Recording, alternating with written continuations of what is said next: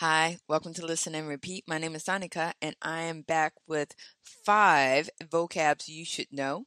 Of course, don't forget to check out my podcast on uh, the vocabs you should know. This will be featured these vocabulary words will be featured in that podcast, but I'm just going to say them to you and then you can head on over to that podcast and check out it in detail. So, the five vocabs you should know is invite, important, jealous, leader, and list.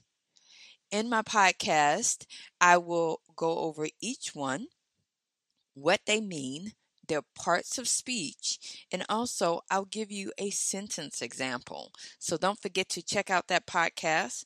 Don't forget to head over to my podcast to check that out. Other than that, I'll see you next time. My name is Annika, and I am signing off.